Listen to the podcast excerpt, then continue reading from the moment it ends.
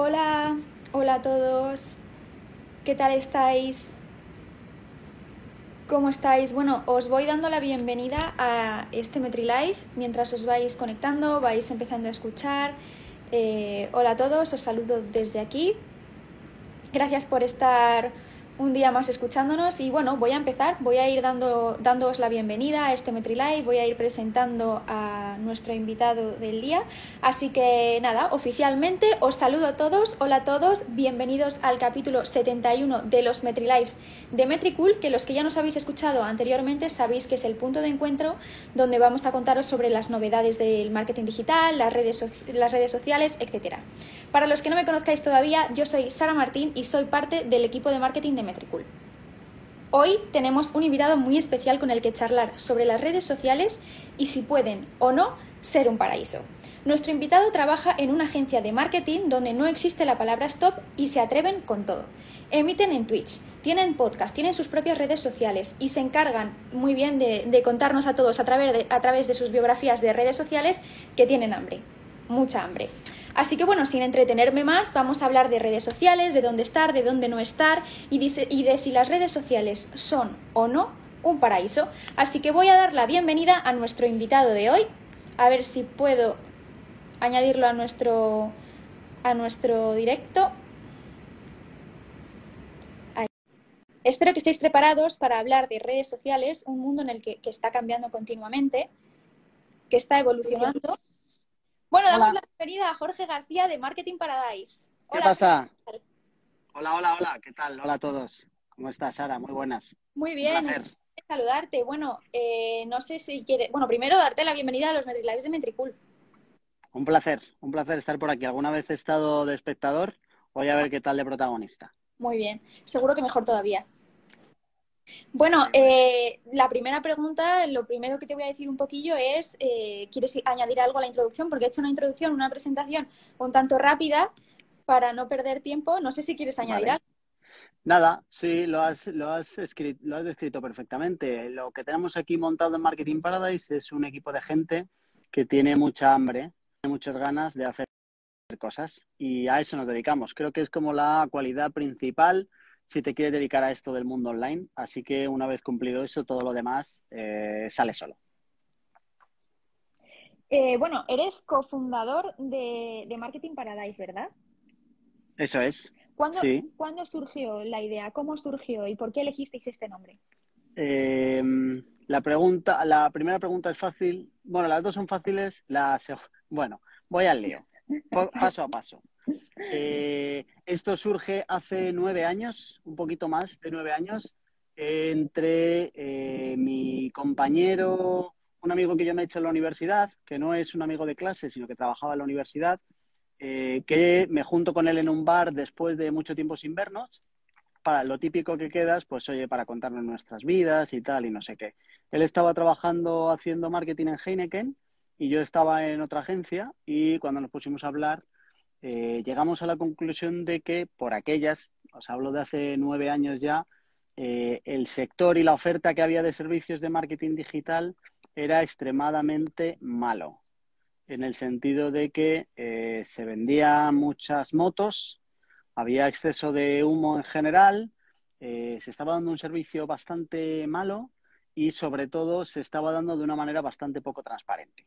La gente estaba pagando por algo la frase esa famosa que hay por ahí, que no sé de quién es, de oye, estoy tirando a la basura el 50% de mi presupuesto, pero no sé qué 50% es, pues algo así estaba pasando en digital y creíamos que no tenía sentido. Que estaba bien para una época de flyers, de televisión y de radios, imposibles de medir exactamente de si meto uno cuánto vuelve, pero que en estos canales se podían medir demasiadas cosas como para que la opacidad del servicio y, de los resultados que daban las agencias a los clientes fuera tanta, ¿vale? Entonces, en ese momento decidimos montar algo eh, aprovechando esa oportunidad que vimos en el mercado hasta hoy y el nombre, eh, que era la pregunta que no, que no sabía muy bien cómo iba a responder, pero respondo con la verdad.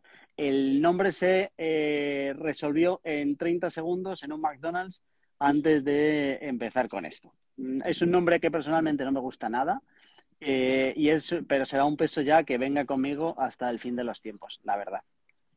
Bueno, pero al final esas son las mejores historias. No fue en un McDonald's, no, no hubo mucha ciencia detrás de este nombre, lo dijimos porque sí, así surgió y así se quedó. Al final es de las, es de las mejores historias. Sí, y es un aprendizaje, ¿no? Para la próxima vez que monte algo intentaré dedicarle más de 20 segundos al nombre, porque sé que, joder, al final luego el nombre... Sí que hemos tenido un poco la tentación, hace, hace nada, unas semanas, hemos cambiado toda nuestra identidad corporativa y cuando nos pusimos a montar eso, mm, salió un poco el tema de, oye, igual es ahora la posibilidad de cambiarlo todo. Pero tampoco me vi con la fuerza ni con ninguna alternativa interesante como para ponernos a decirle a todo el mundo que lo que era antes Marketing Paradise y los últimos ocho años era Marketing Paradise, ahora de repente se iba a llamar lo que fuera. Así que aunque un poco por pereza y sobre todo mucho de cobardía, dijimos, tiramos para adelante con esto y sálvese quien pueda. Hombre, es complicado cambiar el nombre de una empresa después de tantos años. Eh, luego requiere mucho, mucho trabajo de comunicación y, demás. Sí. Era em, demasiado. Claro. Bueno, em, pero como le has llamado Marketing Paradise, yo he centrado mi, mi entrevista, mi guioncito, en el paraíso de del marketing y de las redes sociales. A mí sí me gusta, ¿eh? Yo he de decir que a mí sí me gusta. Así que yo voy a tirar por ahí. Vale. Vale. ¿Cuál es el paraíso de las redes sociales? O sea, ¿tú crees que las redes sociales son, un paraíso o, qué opinión tienes? Eh, creo que tú puedes hacerlas un paraíso.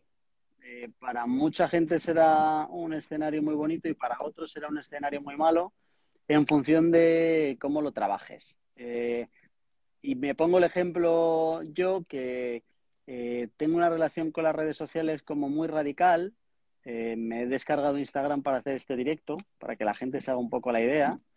Eh, hace mucho ya que decidí que si algo no me entretenía o no me aportaba cosas, me lo iba a quitar en general y Instagram no pasó el filtro, como si lo pasó Twitter, por ejemplo, ¿vale?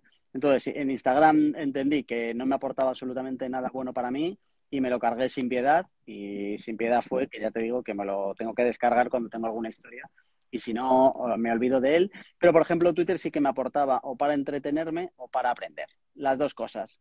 Entonces ahí sí que lo llegué a utilizar.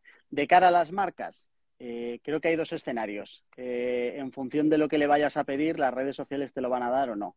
Si eres una marca eh, que se mete en redes sociales con el único objetivo y la única ambición de ganar dinero, te puedes meter en un escenario en el que cuando lo compares con otros canales de marketing digas las redes sociales no funcionan, ¿vale? Y entonces en ese momento dirás, oye, pues esto de paraíso tiene bastante poco, porque lo único que me sirve a mí es para gastar dinero. Pero si vas a las redes sociales eh, y les pides otras cosas que no sean dinero y que sí que sean cosas alineadas al negocio, pero que no sea de alguien me va a ver en Instagram va a ver qué bolso más guay tengo y me va a comprar, porque ese camino no, no existe ahora mismo, pues seguramente sí que puedas encontrar un paraíso que te pueda ayudar a conseguir cosas eh, por otro lado después, ¿vale? Pero al final creo que va mucho también por qué vas a pedirles y por entender muy bien los canales. Porque si ahora te metes en TikTok pensando que tienes que hacer bailes cuando eres un despacho de abogados, lo normal es que digas que TikTok no es el paraíso. Y además esto suele pasar mucho que le echamos la culpa a los canales en vez de a nosotros. Que lanzamos una campaña de lo que sea y cuando no funciona es, mm, es que este canal, este canal todavía no funciona o es que la gente ya no está aquí. Ahora escucho mucho cuando bajan los resultados en Instagram que, claro, es que ahora la gente se ha ido a TikTok. No, no, perdona. La gente puede estar en varios sitios a la vez.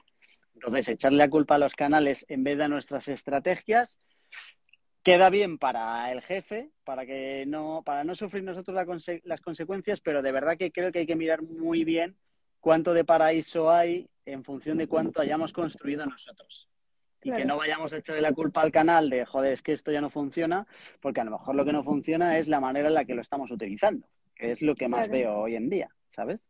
Claro, sí, sí, totalmente. Además también, eh, bueno, hay que tener en cuenta que muchas empresas deciden lanzarse a todas las redes sociales y tener un canal en todas las redes sociales un poco a lo loco y lo mismo hay redes sociales que no son para un determinado tipo de empresa o que por lanzarse a tantos canales a la vez luego no llevan ninguno bien. Y ahí hay un gran peligro, porque lo que pasa a veces con las redes es que eh, te, te demandan demasiado. O sea, llevar unas redes sociales en condiciones cuando las ves desde fuera y luego las compartes de, ah, genial lo que ha hecho la última campaña de no sé qué, no eres consciente de lo que hay detrás, de que llevar unas redes sociales en condiciones con una estrategia buena y segmentando muy bien y con contenidos que tengan sentido y que no aporten ruido, que de verdad aporten algo diferencial, etcétera, etcétera, lleva muchísimo trabajo, ¿vale? y muchísimo trabajo de perfiles diferentes, además. Eh, las herramientas como Metricool te pueden ayudar un montón a eh, la ejecución, pero claro, el valor está aquí. O sea, lo que de verdad mueve la aguja es eh, una buena idea y una manera diferencial y una estrategia que tenga sentido y un plan en condiciones. Entonces, claro, eh, si tú te metes en una red social sin tener claro los básicos y, de repente llevas tres meses y la dejas muerta, todo el trabajo que has hecho es un coste hundido que no vas a recuperar. Entonces, creo que es muy importante el salto de, oye, nos vamos a meter aquí, sí, no, y si la respuesta es sí y la tenemos clara, hagamos un plan de un año, entendamos que lo que vamos a perder va a ser el trabajo de un año, pero de verdad aterricémoslo en una... La gente muchas veces piensa que una estrategia es marcar objetivos y no es eso. Una estrategia es marcar objetivos, pero luego tienes que definir un montón de cosas que hay que definir hasta qué perfiles van a entrar, cuánto me cuestan, cuántos recursos eh, le tengo que meter, qué papel van a tener en la inversión en paid, qué papel van a tener determinadas acciones que vaya a tener yo de boost en determinados sitios de mi marca, cómo voy a medirlo todo. hay tantas cosas que hacer que eh, deberíamos tener bastante más cuidado en decir vamos a abrirnos un lo que sea. Antes era Instagram, ahora estamos en los tweets o en los podcasts o en los TikTok. Claro. Eh, bueno, y siguiendo esta línea de hablar de, redes sociales, eh, como he dicho en la introducción de, este MetriLife, estáis en YouTube, estáis en Twitch, tenéis un podcast, tenéis Instagram, que es con el que estáis haciendo ahora mismo el directo. ¿Hay alguna red social que se os haya mm, resistido? Ahora mismo se nos resiste TikTok. Y mira, y esto es justo el ejemplo perfecto de lo que estábamos hablando hace un momento. ¿Por qué no hemos entrado en TikTok? Porque no lo vemos claro. Y el podcast lleva tres años y yo hace tres años vi clarísimo que eh, o lo abrías ahora o dentro de tres años como ahora iba a estar la cosa bastante más complicada. Y mm, si tuviera que abrir ahora mismo un podcast para mi empresa seguramente no lo haría, ¿vale? Me iría a analizar un poco la oferta que hay y diría, no hay hueco, en realidad ya no tiene sentido otro podcast más de marketing hablando de los cinco consejitos, ya, creo que ya no tendría sentido. Y entonces a TikTok todavía no le hemos visto el sentido. No, no, no sabemos qué nos puede dar esa red, eh, que no nos estén dando las otras, no tenemos claro que haya un público en TikTok que no tengamos ya al alcance en otras redes sociales y luego hay otra cosa muy importante también, y es que el propio equipo no está motivado a meterse en TikTok, porque si todo lo anterior no me tira, pero la gente está como loca por entrar en TikTok porque lo ve claro, porque le apetece, porque quiere meterse ahí, pues seguramente nos hubiéramos metido de alguna manera de dedicar un 5% de los recursos a TikTok a ver qué pasa y ya está. Pero como tampoco se está cumpliendo eso de que eh, haya gente en el equipo que esté especialmente entusiasmada como para meterse ahí para nuestras cosas, eh, es el único canal que se nos ha resistido. Todos los demás, como bien decías en el listado, los tenemos bastante al día. Y los tenéis bien cubiertos. Sí, sí, sí, sí. ¿Y qué os aporta cada una de estas redes sociales a vuestro negocio? Eh, pues mira, todas en general nos aportan eh, una manera de llegar a un público bastante más frío del que puede llegar por otros canales, ¿vale? Creo que la visibilidad que, tiene ahora mismo la marca de la agencia eh, viene sobre todo multiplicada por las redes sociales y por el podcast. Si yo quitara las redes sociales y el podcast, seguiría teniendo un buen negocio y seguramente el marketing me seguiría saliendo rentable, pero la visibilidad que tenemos eh, no sería la misma, ¿vale? Y el año pasado tuvimos en la web 200.000 usuarios únicos, que para una web de marketing de una agencia es una locura, y no hubiera pasado sin la visibilidad que nos ha dado las redes sociales. Eso por un lado. Nos cualifica muchísimo también el cliente que llega, porque el cliente que llega ya no viene con las preguntas de quién es esta gente y qué hace, viene con, oye, lo que hacéis para vosotros lo quiero yo también para mí. Y nos cambia muchísimo. Y cuando ya aterrizan las redes sociales, eh, tenemos Facebook bastante abandonado eh, y lo tenemos solo porque si hacemos paid y tal, que la página esté medianamente presentable, pero cero relevante en la estrategia y cero recursos más allá de replicar cosas por tenerla viva en Facebook. Eh, Twitter es una red social para nosotros con la que lo intentamos, lo intentamos, lo intentamos, pero que no hemos llegado de verdad a sacarle el jugo como para posicionar manera que a la gente le parezca atractiva.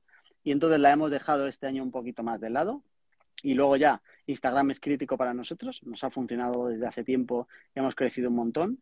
Y la joya de la corona este año y el final del anterior ha sido nuestra página de LinkedIn, que va a 500 seguidores nuevos cada semana, que nos tiene eh, bastante perplejos, porque era una red que pensábamos que desde una página de empresa y no desde un perfil personal no iba a funcionar tan bien, pero que eh, lo mejor que tiene las redes sociales es que te ponen las cositas claras muy rápido.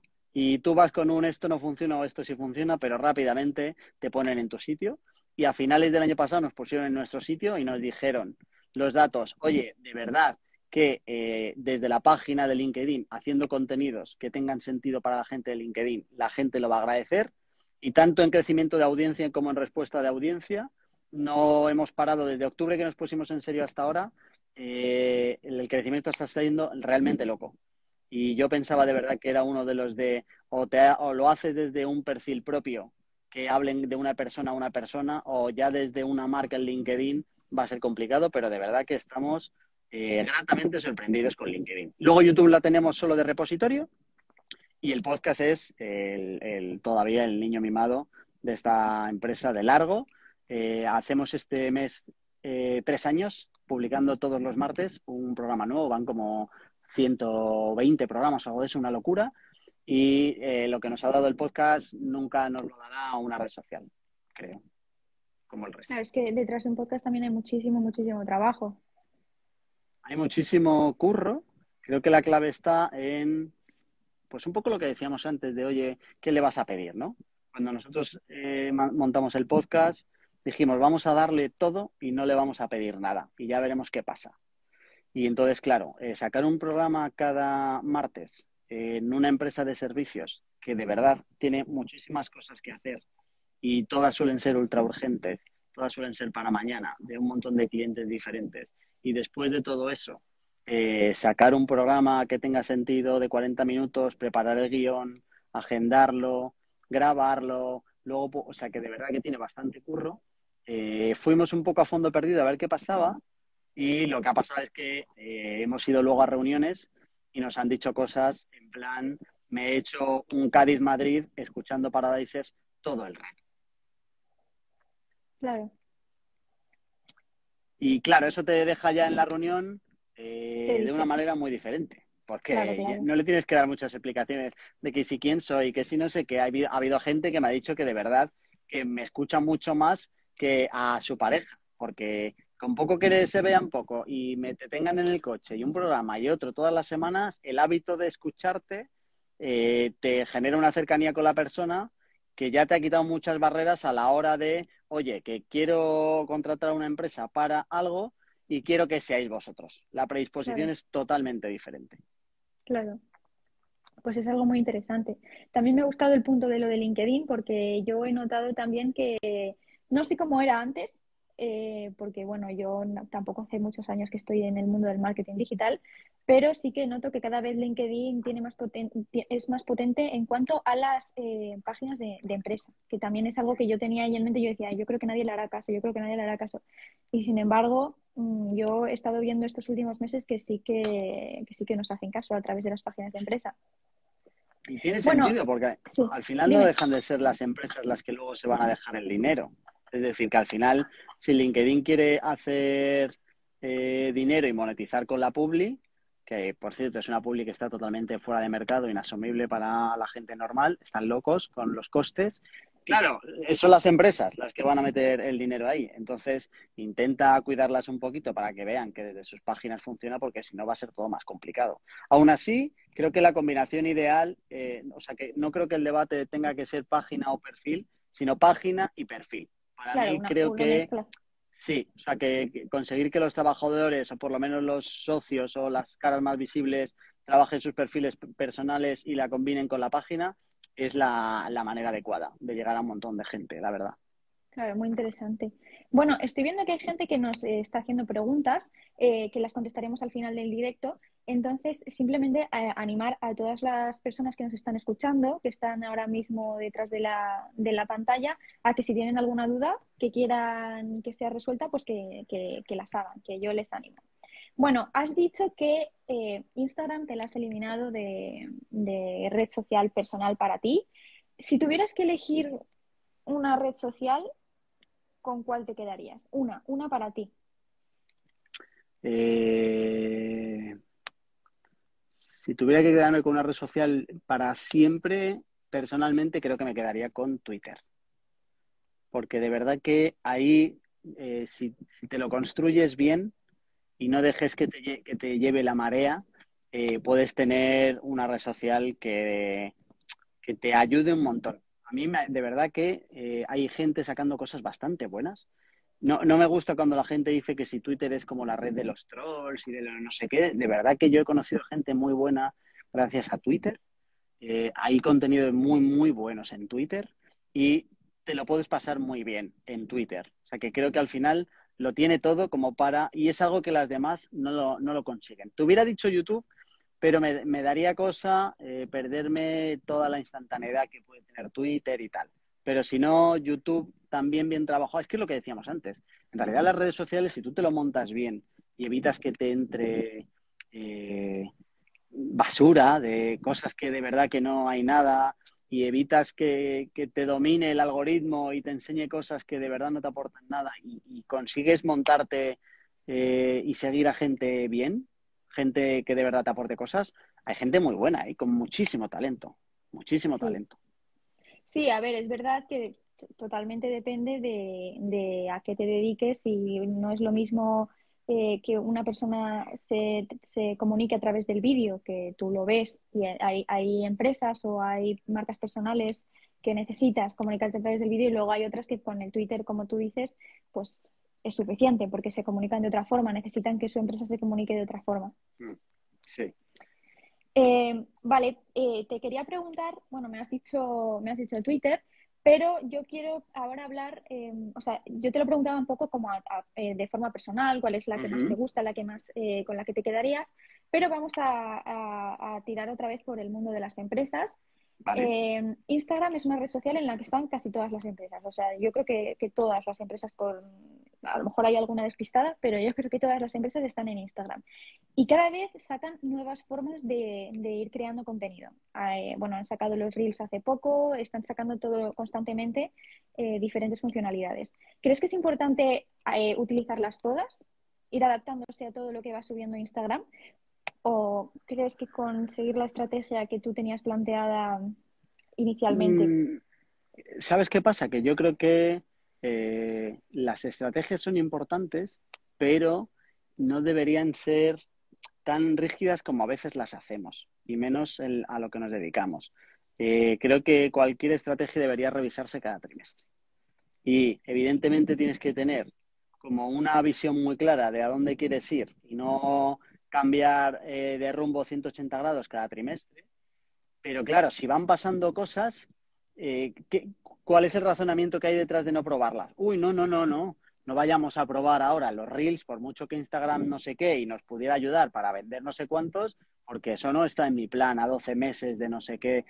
Cuidado con los planes esos rígidos que están en un Excel. Todo lo que esté en un Excel ya empieza muy mal. Para mí, todo lo que esté en un Excel, como formato, ya te está diciendo que esto va demasiado a misa y no tendrá sentido. ¿Eso significa que hay que volverse locos? No, para mí, eh, siempre hay que dedicar en, función de la empresa y del estado en el que esté. Pero una empresa consolidada, eh, pues un poco como la nuestra, en el sentido de, oye, llevamos ya muchos años trabajando en redes sociales, tenemos ya una comunidad interesante, etcétera, tal. Eh, nos podemos permitir las empresas como la nuestra y como un montón de marcas que ya llevan mucho tiempo, que tienen sus audiencias, que, o sea, que no necesitan apretar el acelerador para que las redes le dé más de lo que le van a dar, por lo menos un 5 o un 10% de los recursos del año eh, deberían estar abiertos, ¿sabes? En plan de imagínate que tengo 100 euros para todo el año, me voy a guardar 10 para ver qué pasa durante el año. Porque puede ser que Instagram saque un formato nuevo, pero también puede ser que a mitad de año eh, vayamos a hacer una campaña que no habíamos pensado y vayamos a lanzar cualquier cosa y digamos, genial, pues menos mal que me quedé este 10% para cogerme un 5%, meterlo aquí, y todavía me queda otro 5% para jugar durante el año. Y si mañana entra otra persona que de verdad esté totalmente enloquecida por TikTok y convencida de que va a tirar TikTok, ahí tengo el 5% para meterlo, ¿sabes? Creo que al final, eh, si coges y te preparas tu plan ultra estratégico, te preparas un PowerPoint de 155 diapositivas que nadie más va a repasar durante todo el año, porque solo leerlas te vas a quedar dormido y el 100% del presupuesto que te han dado ya lo tienes repartido en 12 meses, te vas a perder muchas cosas por el camino y eh, seguramente el resto no lo haga. Entonces creo que hay que intentar hacer estrategias con un pensamiento más circular de, oye, cada mes repaso, cada trimestre me planteo cosas, porque si no, mm, no tendría sentido eh, estar en digital si de repente le vamos a pedir a Zuckerberg que ya no saque más cosas porque nos destroza nuestro plan. Claro, sobre todo en redes sociales, bueno, lo que decías, en el mundo digital, pero es que en las redes sociales es constante evolución y constante cambio. Y no solamente en cuanto a funcionalidades que puedan sacar, sino a las tendencias que aparecen. O sea, al final, una de las partes que hacen los community managers es eh, estar al día de todo lo que está pasando para poder aprovecharlo en su estrategia. Es que de verdad que esto solo es para espabilados. O sea, la vida en general es para espabilados, pero si estás en esto de las redes sociales, no puedes eh, estar incómodo en la incertidumbre. O sea, la gente que necesita de verdad tenerlo todo aterrizado todos los días y saber lo que va a hacer y lo que va a pasar dentro de dos meses, eh, no está emocionalmente preparada para un mundo en el que literalmente mañana no sabemos si van a actualizar eh, la aplicación de turno y te van a cambiar las reglas del juego por completo. Eh, está Twitter que ha anunciado esta semana que va a dejar editar tweets. ¿Vas a dejar tú la oportunidad de sacar algún tipo de contenido o cualquier cosa relacionada con esto? ¿O te puede destrozar?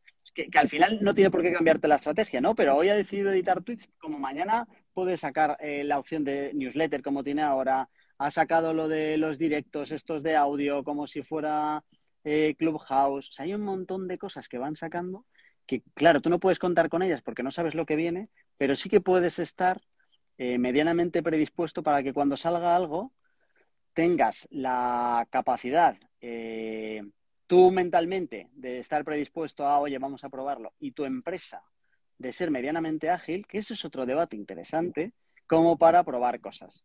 Porque al final, eh, creo que el mayor reto que tienen las marcas grandes es la poca cintura que tienen. Y que cuando quieras hacer algo que no esté predispuesto en un plan que ya está ultra cerrado, eh, pues eso, te parezca que tienes que ir al ayuntamiento a pedir una fotocopia compulsada, que te saquen sangre, etcétera, etcétera, para por fin que eso llegue al de arriba del todo y diga, ah, venga, pues vamos a sacarlo. Y a lo mejor han pasado 10 días desde claro, que tenía cuando ya sentido. pasado y luego, no tiene sentido. Claro, pero es que además cuando hay marcas que son ágiles y que lo hacen bien, decimos, joder, qué bien, yo quiero esto para mí, qué bien KFC, que en 24 horas me saca no sé qué y tal, y qué guay lo hace, pero cuando puedes hacerlo tú no tienes la cintura ni los procesos para entender que te puedes equivocar, pero que si no lo haces ágil, te vas a equivocar todo el rato porque no sale nada. Claro, y no tiene sentido cuando lo sacas. Claro, eso es. Es que estamos intentando ponerle vallas a algo que de verdad que es que va a su bola. Es que esto va a su bola. Y está bien que sea así, que sea la jungla. Pero joder, si vas a la jungla, vas a la jungla. Entonces no puedes ir a la jungla en náuticos y en traje. No tendrá sentido. O vas o no vas. Claro. Claro. Y bueno, has mencionado KFC que es una, una, bueno, yo le he estado viendo, por ejemplo, he visto su Instagram, que tiene mucho éxito, pero yo creo que no, o sea, a mí me descoloca un poco, porque no va con lo que, como que siento que no va con lo que tiene que ir. No sé si me entiendes, como que es, su, marca es una, su marca es una cosa, pero luego lo que publican en Instagram es otra cosa totalmente eh, diferente. Esto no era una pregunta preparada, pero bueno, ya que ha salido el tema, quiero preguntarte tu opinión sobre esta Pues mira, lo, lo, que más me gusta de ellos es justo lo que te comentaba ahora, de que han entendido, hay un, hay un equipo que solo está pendiente de hacer eh, live marketing, ¿vale? De, oye, ¿qué está pasando en el mundo hoy? ¿En qué cosas tiene sentido que entre o qué cosas no tiene sentido que entre? ¿Qué ha sacado una marca concreta que no tiene nada que ver con nosotros, pero que haya sacado algo a lo que nosotros podamos sumarnos, ¿vale? Y claro, esa agilidad no la tienen las demás. Eh, estoy seguro de que habrá cosas que no le salgan bien, porque es que es imposible y tienes que pagar un precio por eso. Pero de verdad que eh, una marca como KFC, si no, si no se permite una marca como KFC, como Mediamar, como Donetes, o sea, ese tipo de marcas que no se permitan, Telepizza, que la lió hace poco con el día del Madrid-Barça, que, que la lió y se metió en un berenjenal y tal y no sé qué que no pasa nada. O sea, que la gente se cree que de repente va a haber un boicot nacional y, la gente va a salir a la calle, a las fuentes, a manifestarse y a decir que nunca más va a comerse una pizza del Telepisa.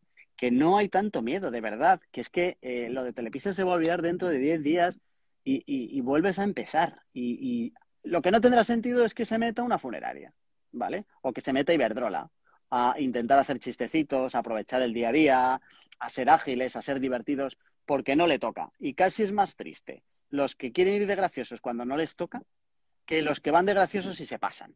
Porque eh, a Telepisa lo que le pasó, por poner un, pelín en contexto, eh, a Telepisa lo que le pasó fue que el día del Madrid-Barça eh, hicieron un chiste porque los del Madrid van de negro.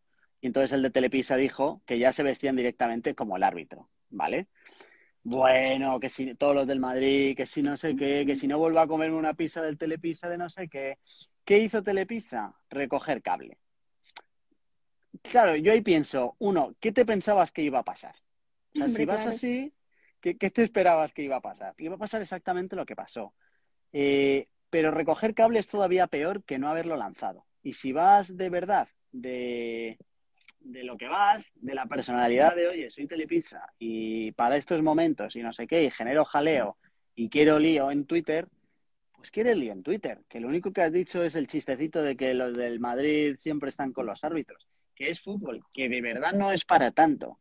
Pero claro, cuando ya te echas para atrás, empiezas a borrar tweets, a pedir perdón y no sé qué, eh, lo que estás diciendo es a partir de ahora todo el que todo lo que yo diga que moleste a alguien no lo puedo sacar. Y de verdad que como te pongas así, no, sacas absolutamente nada hoy en día, que está todo literalmente moralizado. Absolutamente cualquier cosa está moralizada. Eh, lo vemos en la comida. Todo lo que sea ahora comer carne y tal y no sé qué, sabes lo que te toca, como vayas a día de barbacoa, de no sé qué, todo está moralizado. Pero, pero eso no significa que tú como marca tengas que respetar eso porque de verdad que las consecuencias no van a ser tan graves de que se te vaya un chistecito de madre. Claro. Vale. Vale, bueno, me parece muy interesante. Estamos teniendo un MetriLife muy interesante y me está gustando mucho, sobre todo porque estoy aprendiendo mucho. Y yo veo que hay comentarios de, de alguno de nuestros compañeros de Metricool que también está aquí, está debatiendo contigo a través de los comentarios, yo lo voy leyendo, vale. que está también muy interesado y le habría gustado a él, yo creo que le habría gustado a él hacer este MetriLife también. Bueno, eh, quiero volver a un tema que has hablado, que has hablado antes, que has dicho que habéis cambiado la imagen de, vuestra marca. Em, y quiero, eh, bueno, quiero hacerte un par de preguntas sobre la imagen de las marcas. Eh, cuando ahora mismo, cuando se ve un, si hay alguien que sigue a Marketing Paradise, cuando les aparece en el feed, aunque no lean de quién es, les aparece en el feed la imagen o el vídeo o lo que sea, saben que es de vuestra agencia. ¿Cómo de importante es tener una identidad de marca? y, qué, y bueno, sí, ¿cómo de importante es tener una identidad de marca eh, en general, en todas las empresas? Yo creo que es importante, pero bueno, quiero saber tu opinión. Eh, no sabría decirte cuánto, porque de verdad que me parece como un básico. O sea, no, no, no entiendo un SEO, no entiendo una reunión en la que haya cinco personas de una marca y estén debatiéndose entre eh, tener una identidad fuerte y que le represente y hacer una campaña de AdWords, por ejemplo. De verdad que no tiene ningún sentido. Eh, estamos hablando de algo puntual contra algo transversal. Y todo lo transversal en marketing de verdad que vale por siete. O sea, que tú hagas hoy algo en un canal y lo que haces en ese canal te valga para otros, eh, creo que tiene un valor muchísimo más fuerte y para mí tiene prioridad siempre en la escala. Y lo de la marca es un claro ejemplo de algo que afecta a absolutamente todo lo que hagas. Y comentabas tú la parte del reconocimiento, de decir, oye, que nada más entrar al este sin tener que leer nada, eh, se entienda quién está detrás, que creo que es importante, pero también lo es que, la, que tu identidad sea una herramienta para tú comunicar cosas. Y, pongo un ejemplo con nosotros. Nosotros en la nueva identidad hay un elemento que antes no utilizábamos y que ahora se ha vuelto eh, muy importante para nosotros, que son los emojis, ¿vale? Que nos da un poco el rollo que tenemos y el tipo de comunicación que tenemos, el tono. El emoji es una herramienta magnífica. Antes no lo teníamos. Claro, ahora tenemos una herramienta maravillosa para comunicar cosas que antes no teníamos y que forma parte de la identidad.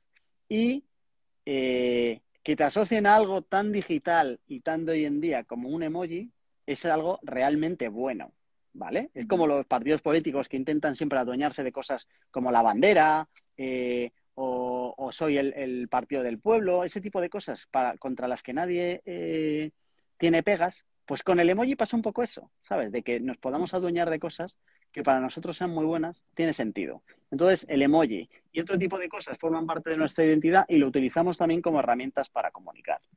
Creo que todas las empresas deberían también enfocar sus identidades como qué herramientas voy a sacar yo de aquí para comunicar cosas. Y, y además, esto es un claro ejemplo de cosas que nos pasan cuando lo tiene el vecino. Porque cuando tú vas a la marca de al lado y ves que tiene una identidad fuerte, dices, joder, cómo mola lo que han hecho estos, qué guay, eh, seguro que les va genial. Pero cuando te toca hacerlo a ti, no, no sabes por qué. O sea, cuando estás en el, papel del cliente, ves claramente lo que es una marca. Y ves que claramente muchas veces compras por marcas. Y ves que de verdad eh, la marca te influye a ti. Pero cuando tú estás del lado de la empresa y tienes que invertir en hacer esa marca, Ah, no sé, no sé exactamente por qué pasa, porque a mí no me pasa. Pero lo que sí que veo es que eh, a la gente le cuesta más. Y con este tema de la identidad igual. De verdad que no hace falta cambiar las identidades cada 24 horas. O sea que yo espero que esta, yo me, me, aburro bastante de las cosas y me conozco y seguramente no me dure mucha. Pero en general, si tú tienes una identidad muy buena y tienes una identidad fuerte, lo vas a disfrutar durante mucho tiempo. Entonces, eh, joder, planteate cuánto tiempo vas a disfrutarlo versus cuántos recursos te va a tocar hoy, porque pocas cosas vas a hacer una vez y vayas a disfrutar tanto como tu identidad de marca.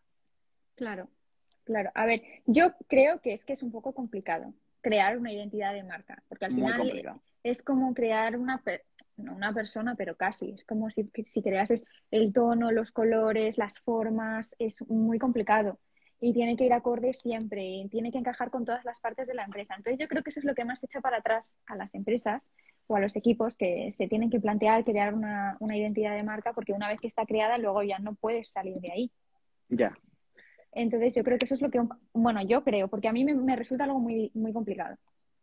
Lo es, ¿eh? Yo ahí eh, em, podría dar dos consejos de lo que hemos vivido nosotros. Uno, eh, lo que no va a pasar es lo que no hagas tú, es decir, que eh, empieza ya y a ver qué pasa. Nosotros hemos tardado seis meses, que es medio año, preparando la identidad, preparando todo, las, las, plataformas. También es verdad que nosotros somos una empresa compleja porque tenemos muchísimas cosas que, para luego adaptarlas y tal. Pero bueno, seis meses ¿Es mucho tiempo? Pues hombre, si lo ves de aquí a dentro de seis meses, sí, pero de verdad que los seis meses en algún momento llegan. O sea que la empresa del futuro en algún momento va a ser la empresa del presente. Entonces, empieza ya. Y si tardas seis meses, pues genial. Y si tardas nueve, pues genial también. Pero de verdad que hay que ponerse en marcha, porque si no, no sale.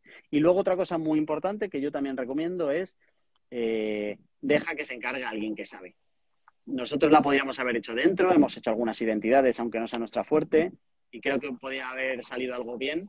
Pero si hemos tardado sacándolo fuera seis meses, si lo hubiéramos hecho dentro, a lo mejor eh, ni siquiera estaba todavía en el aire. Entonces, déjate de verdad que la gente que sabe hacer eso eh, y solo hace eso, que es muy importante, creo que solo que esté muy especializado, clásico campo dentro de este mundo donde hay que estar muy especializado, que de verdad que te va a hacer cosas buenas. Entonces, deja que la gente que sepa eh, lo haga. Y asume, que esta es la parte más difícil, asume lo que te preparen. Porque como lo que vaya a pasar es que te tengan que preparar algo que te guste, empiezas bastante mal. Eh, a mí había cosas de la identidad que no me gustaban y he aprendido a que me gusten. Pero yo no le he dicho a quien sabe, no, no, no, no, no, a mí me cambias esto porque es que a mí no me gusta. Perdona, tú has pedido algo, tú quieres ser de una manera, eh, tenías estos objetivos con la identidad y yo, que soy el que sabe, te dice que para eso esta es la identidad. Entonces yo hice así y dije, basta, pues ya está, aprenderé a que me guste. Y lo he, lo he ido consiguiendo. pero que hay que dejar a la gente que curre. Claro, claro, claro. Si no, nunca va a salir nada. Claro, no sale nada. Nada bueno. Eh, ¿Y cuándo crees, cuándo consideras que es un buen momento para cambiar de imagen o, en cualquier momento es bueno? Eh, eh, seguramente haya momentos mejores, la verdad. hay uno que creo que es muy importante, que es el que nosotros vivimos, que es cuando sientes que la identidad se ha quedado por detrás de la empresa. Nosotros esta identidad tenía como cinco años y de verdad que han pasado en esta empresa muchas cosas en cinco años. Hemos cambiado mucho y sobre todo hemos crecido mucho. Y entonces sentíamos que la identidad que teníamos no reflejaba ni de lejos lo que éramos hoy, ¿sabes? Entonces ese creo que ese puede ser un buen momento. Si tiene deficiencias, puede ser otro buen momento. Ejemplo de esto, eh, logos que en tamaños pequeños no se leen bien que era también lo que nos pasaba a nosotros, o determinados elementos que en los canales digitales en los que estés no funcionan igual. Ahí también tendrá sentido. Cuando pasan cosas en la empresa, eh, y entonces tienen que pasar cosas en tu identidad. Si una empresa te compra, eso es un clásico, entonces ya adoptas la identidad de quien te ha comprado, por lo menos unificas de alguna manera. Si cambias el nombre, todo el mundo lo ve claro. Pero si tú antes estabas especializado en eh, jardines y ahora estás especializado en otra cosa, eh, tu identidad tiene que comunicar lo que eres y lo que haces. Entonces ahí sí que te va a tocar volver a meterte en jaleo. Claro, con lo difícil que es. Es muy complicado. bueno, y voy a pasar a la última pregunta. Antes de pasar a las preguntas de los metrículos, tengo muchísimas más, pero claro, es que si no, podríamos estar aquí toda la tarde. Mi última pregunta es sobre contenidos de redes sociales. Eh, hay muchas empresas que se, que, se, que se ofuscan, que se piensan que las redes sociales son un escaparate, que en cierto modo sí son un escaparate, pero que se piensan que son literalmente un escaparate. Entonces, lo único que hacen es publicar contenido yo lo llamo comercial, pero contenido sobre, pues si es una tienda de zapatos, zapatos, zapatos, zapatos, zapatos, zapatos. Eh, sin embargo, luego hay otras empresas que, que optan más por contenido educacional, contenido de tendencias, como estábamos hablando. Eh, ¿Qué opinas tú de, estos dos tipos de estrategias de contenidos? ¿Cuál crees que es, mejor ahora mismo? Creo que lo ideal es eh, complementarlo en un 90-10. Tú lo has llamado contenido comercial, pero la realidad es que lo normal es que sea ruido, literalmente ruido. Y además, creo que el, primer error que hay, que además te lo enseñan de verdad en primero de marketing, es céntrate en los beneficios y no te centres en el producto. No me saques el bolso y dime qué es lo que voy a hacer con el bolso. Luego ya me lo creeré o no me lo creeré. La realidad es que todavía la gente se cree que con el bolso no sé qué te vas a parecer más a quien toque en ese momento, ¿vale? pero véndeme los beneficios. O sea, no me pongas el producto y me digas que está a un 10% de descuento, porque de verdad que tienes otros canales más baratos y más eficaces para hacer eso, que ir a publicar un post en Instagram con el bolso y el precio tachado. Es verdad que eh, no compro de... O sea, a mí me cuesta mucho comprar todo el pescado en general. Creo que si tú vas a la pescadería ahora y le compras todo el pescado, te llevas algo que está estropeado seguro, ¿vale? Entonces, me cuesta mucho comprar también todo el pescado de las redes sociales están para generar una comunidad y aportar valor. Creo que sí, pero cuidado, porque eh, también si son marketing, son marketing. Y entonces, no, no digo que tenga que meter un euro y que me vuelvan tres, pero sí que me tienen que pasar cosas buenas para mi negocio. Que, que, de verdad que no tienen que ser venta directa. O sea, que pueden ser otras cosas que pasen y que sea un pasito más en mi viaje de atribución de conversiones que alguien haya entrado a Instagram y me haya visto y haya visto que molo y dos días después haya ido a Google a buscar la marca otra vez, haya visto un artículo del blog y entonces luego ya después de tres días cuando se acuerda que tiene que comprar no sé qué, me compre. Me vale, porque las redes sociales me han aportado algo en ese caso. Y a lo mejor si no hubieran pasado por ahí, no me hubieran comprado. Eso está genial. Entonces, no me compro ninguno de los dos pescados por completo. Creo que hay que orientarlas a negocio como para que pasen cosas y te funcionen, pero no creo que la manera de hacer eso sea eh, la enésima publicación de campaña de Black Friday de Handenauer y te saco 88 publicaciones con 88 productos con un 10% de descuento de porque sí, porque eso tampoco va a funcionar. Y si lo único que haces, que comentabas tú, de oye, esto es un escaparate y te digo todo el rato que vendo bolsos y que vendo bolsos y que vendo bolsos, no hay nadie en su sano juicio con el ruido que hay hoy que esté tan aburrido como para de verdad Sí, sí. interesarse en que mañana, anda, que estos venden bolso por decimocuarta vez. Justo, al final es spam. Spam, eso es. Es que es el spam moderno. Eso es el Sí. spam moderno. Sí, es como sí. El, el rey de Nigeria que necesitaba dinero para no sé qué, exactamente lo mismo. Bueno, eh, voy a pasar a las preguntas de los metricules. Mientras hemos estado charlando, hemos estado teniendo eh, pues este, esta conversación sobre redes sociales y si son paradisíacas o no. Eh, nos han ido haciendo algunas preguntas sobre lo que hemos ido hablando y te voy a hacer algunas de ellas para que contestes. A ver si, uf, eh, a ver si encuentro, ¿vale? Porque aquí veo que eh, hay muchos comentarios. Eh, han estado comentando sobre nuestros debates de si estar en todas las redes sociales o no. Vale, a ver. Vale, aquí, aquí preguntan.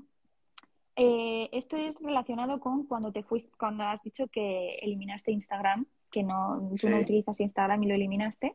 ¿Es fácil eh, desentenderse tanto de una red social eh, cuando te dedicas a ello, bueno, a ello o algo relacionado con ello, porque al final te dedicas eh, al mundo del marketing? Oh, esta es muy, muy buena pregunta. Eh, la gente que trabaja conmigo dice que no puede. A mí me gustaría que pudieran, la verdad. Pero efectivamente, cuando te dedicas a ello, es más complicado separar las dos partes, ¿no? Porque eh, yo no estoy directamente trabajando con las redes sociales. Seguramente si trabajara, todo esto sería más complicado.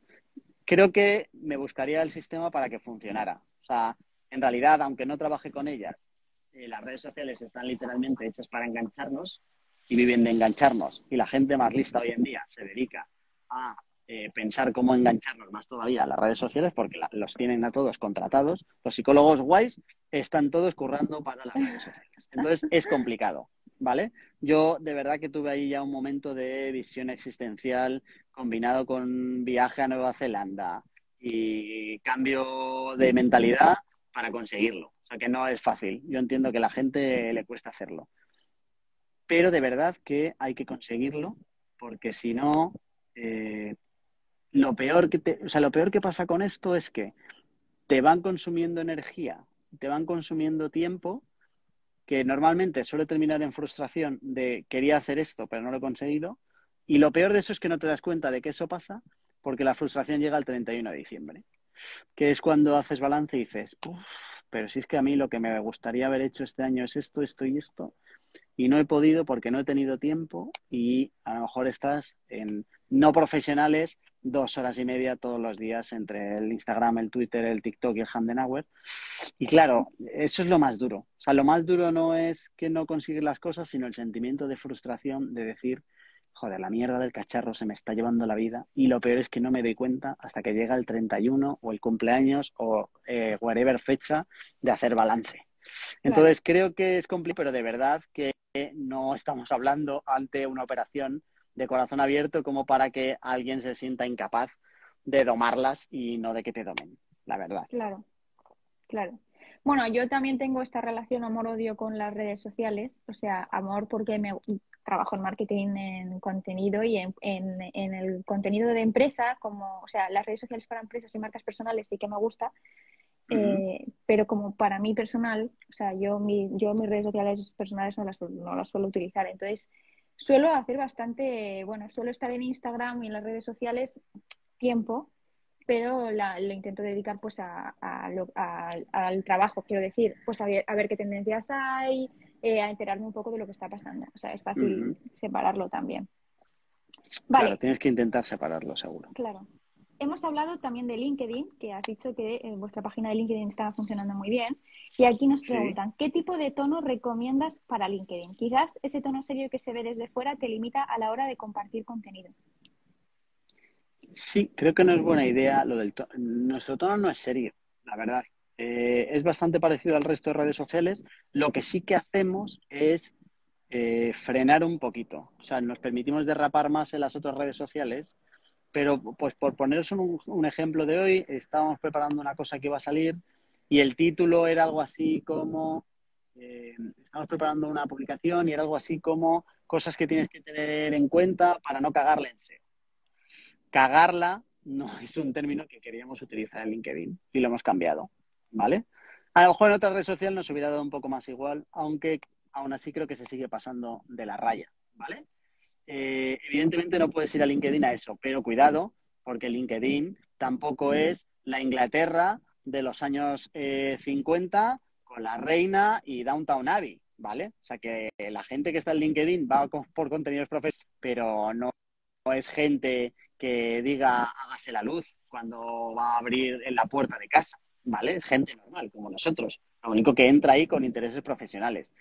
Evidentemente, en función del público al que vayas, hay que intentar respetar un mínimo de códigos para que eh, los sesgos que pueda tener la otra persona no terminen con esta gente está medio chalada, pero para mal, no chalada para bien, están derrapando, eh, ni siquiera me atrevo a presentárselos a mi jefe porque igual en una reunión también le dicen cagada, ¿vale? Claro. Pero de ahí a pasar al otro lado a eh, que todas tus publicaciones tengan que empezar con muy señores míos, de verdad que hay muchos grises. Cada empresa tiene que encontrar su gris, pero no creo que LinkedIn te tenga que condenar a irte al extremo de su santidad. Claro, yo creo que es que todos tenemos LinkedIn como muy serio porque al final es, la más profesional de todas las redes sociales. Pero claro, hay que intentamos poner la cara profesional, que es la de las entrevistas, ¿no? Donde todo el mundo es como ultra formal y, no dice palabrotas y no dice cosas. Pero justo, o sea, ojalá sea así, porque eso también te ayuda a que puedas diferenciarte desde el tono. Es decir, que puedes diferenciarte desde el contenido, pero también desde el tono. Y encuentres a alguien que habla como hablas tú normal que tenga rigor, pero que no por eso tenga que ser pomposo, ¿sabes? Claro, claro. Que no es necesario. No es necesario, no aporta nada a la pomposidad en ningún canal. Claro. Eh, y sobre todo, bueno, sobre todo en los canales en los que encima te cuentan, eh, o sea, al final hay canales en los que Twitter tienes un límite de caracteres, como encima te pongas a ponerte ahí pomposo ya lo que te faltaba, te, escribes un hilo de 800 tweets. No funciona, sí, no funciona. Em, bueno, eh, ya hemos terminado. tenemos un montón de comentarios, pero son comentarios, no son preguntas directamente, son comentarios un poco sobre nuestro, sobre la conversación que hemos tenido, sobre la opinión de, todos los que nos han estado escuchando. Así que voy a pasar a la última parte de esta entrevista del MetriLife, que es en el anterior MetriLife, la última persona nos dejó una pregunta para ti, una pregunta a ciegas. No sabía que tú ibas a ser el próximo invitado de los MetriLives. ¿Vale? Y la pregunta es, ¿De dónde sacas la inspiración? Eh, ¿De dónde saco la inspiración? Lo que más me ayuda es andar. Suena como bastante de, persona mayor, ¿vale? Pero eh, me, he tenido que descargar una aplicación. Ah, ojo, ojo, eh, Sara, a la bobería, ¿eh? Me he descargado una aplicación que encima es de pago, ¿vale? que lo único que hace es, cuando yo le escribo algo a la aplicación, ella me lo manda por email. Ojo a la tontería estoy pagando por una aplicación que cuando yo pongo un mensaje, imagínate que es como un WhatsApp, solo pongo un mensaje y le doy a enviar, eso se convierte en un email que a mí me llega. Pues esto, que es literalmente bobo, y lo reconozco, en la relación de estupidez-beneficio, eh, sale de verdad magnífico. Porque mi cabeza nunca para y hay un montón de cosas que de verdad que soy realmente estúpido, en cuestión de segundos eh, las he olvidado. Y suelen ser bastante buenas, porque son, son pocas, pero suelen ser buenas. Pero como no las apunto, se me va la olla. Y entonces hay veces que me engañaba y decía, va, esto no te preocupes que yo ahora cuando llegue en casa me lo apunto, se lo digo a no sé quién y ya está. Y nunca pasaba. Entonces, andar y mi explicación de mandarme cosas al email es eh, lo que más me ayuda en mi inspiración, que de verdad que es bastante porque andando es cuando no pienso en nada y es cuando se ocurren las mejores cosas. Es cuando se te viene. Sí. Se te viene la inspiración. Bueno, cada uno tiene su momento. Sí, es verdad. Eh, vale, ahora te toca a ti eh, dejar esa pregunta ciegas, la que tú quieras y sobre lo que tú quieras, para el próximo invitado que no sabemos quién es.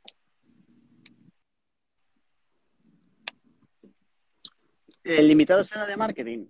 Imagino que sí, ¿no? Algo eh, sí, sí, algo, bueno, diseño, un poco empresa, un poco por esta línea. Eh, vamos a preguntarle, ¿qué haces para controlar tu ego? Ya. Por aquí preguntan cómo se llama la app, o sea que ha interesado, ¿eh? De verdad que no hay nada más estúpido que pagar porque una app te manda emails, ¿eh? Se ¿Y por qué no llama mandas? Email Me. ¿Y por qué no te los mandas a ti mismo? Porque, tía, eh, tampoco tengo el email en el móvil. Ni quiero Ah, vale. tenerlo. ¿Vale? Vale. Entonces, tengo que abrir el navegador del Chrome. Logarme en el Gmail. Ponerme a escribir. Mandármelo. De verdad que prefiero pagar porque va mucho más rápido y en todo ese proceso se me ha podido olvidar. Y además no me gusta porque así tengo poco tiempo el móvil en la mano. No me gusta andando con el móvil como un tontito, ¿sabes? Entonces voy, se me ocurre algo, pa, pa, pa, pa, y me lo mando y otra cosa. Vale, pues ya sabéis, todos los que estáis, mira, están pasando hasta la URL. Así que has hecho promoción de, de- esta aplicación para, como dices, para bobos, que se la va a descargar más de uno. Bueno, pues muchísimas gracias, Jorge, por todo tu tiempo. Hemos aprendido muchísimo de marketing, muchísimo de redes sociales. Ha sido muy interesante. Para todos los que queráis conocer más sobre Marketing Paradise, eh, podéis seguirles en su Instagram, que son los que están haciendo ahora mismo con nosotros el directo. Eh, muchísimas gracias, Jorge, y muchísimas gracias a todos los que nos estáis escuchando. Un placer, eh, me lo he pasado muy bien, así que espero que la gente se haya llevado algo y cualquier cosa por ahí nos tienen y respondemos siempre que somos majetes. Muchas gracias. Sara. Muchísimas gracias. Hasta luego. Gracias, chao.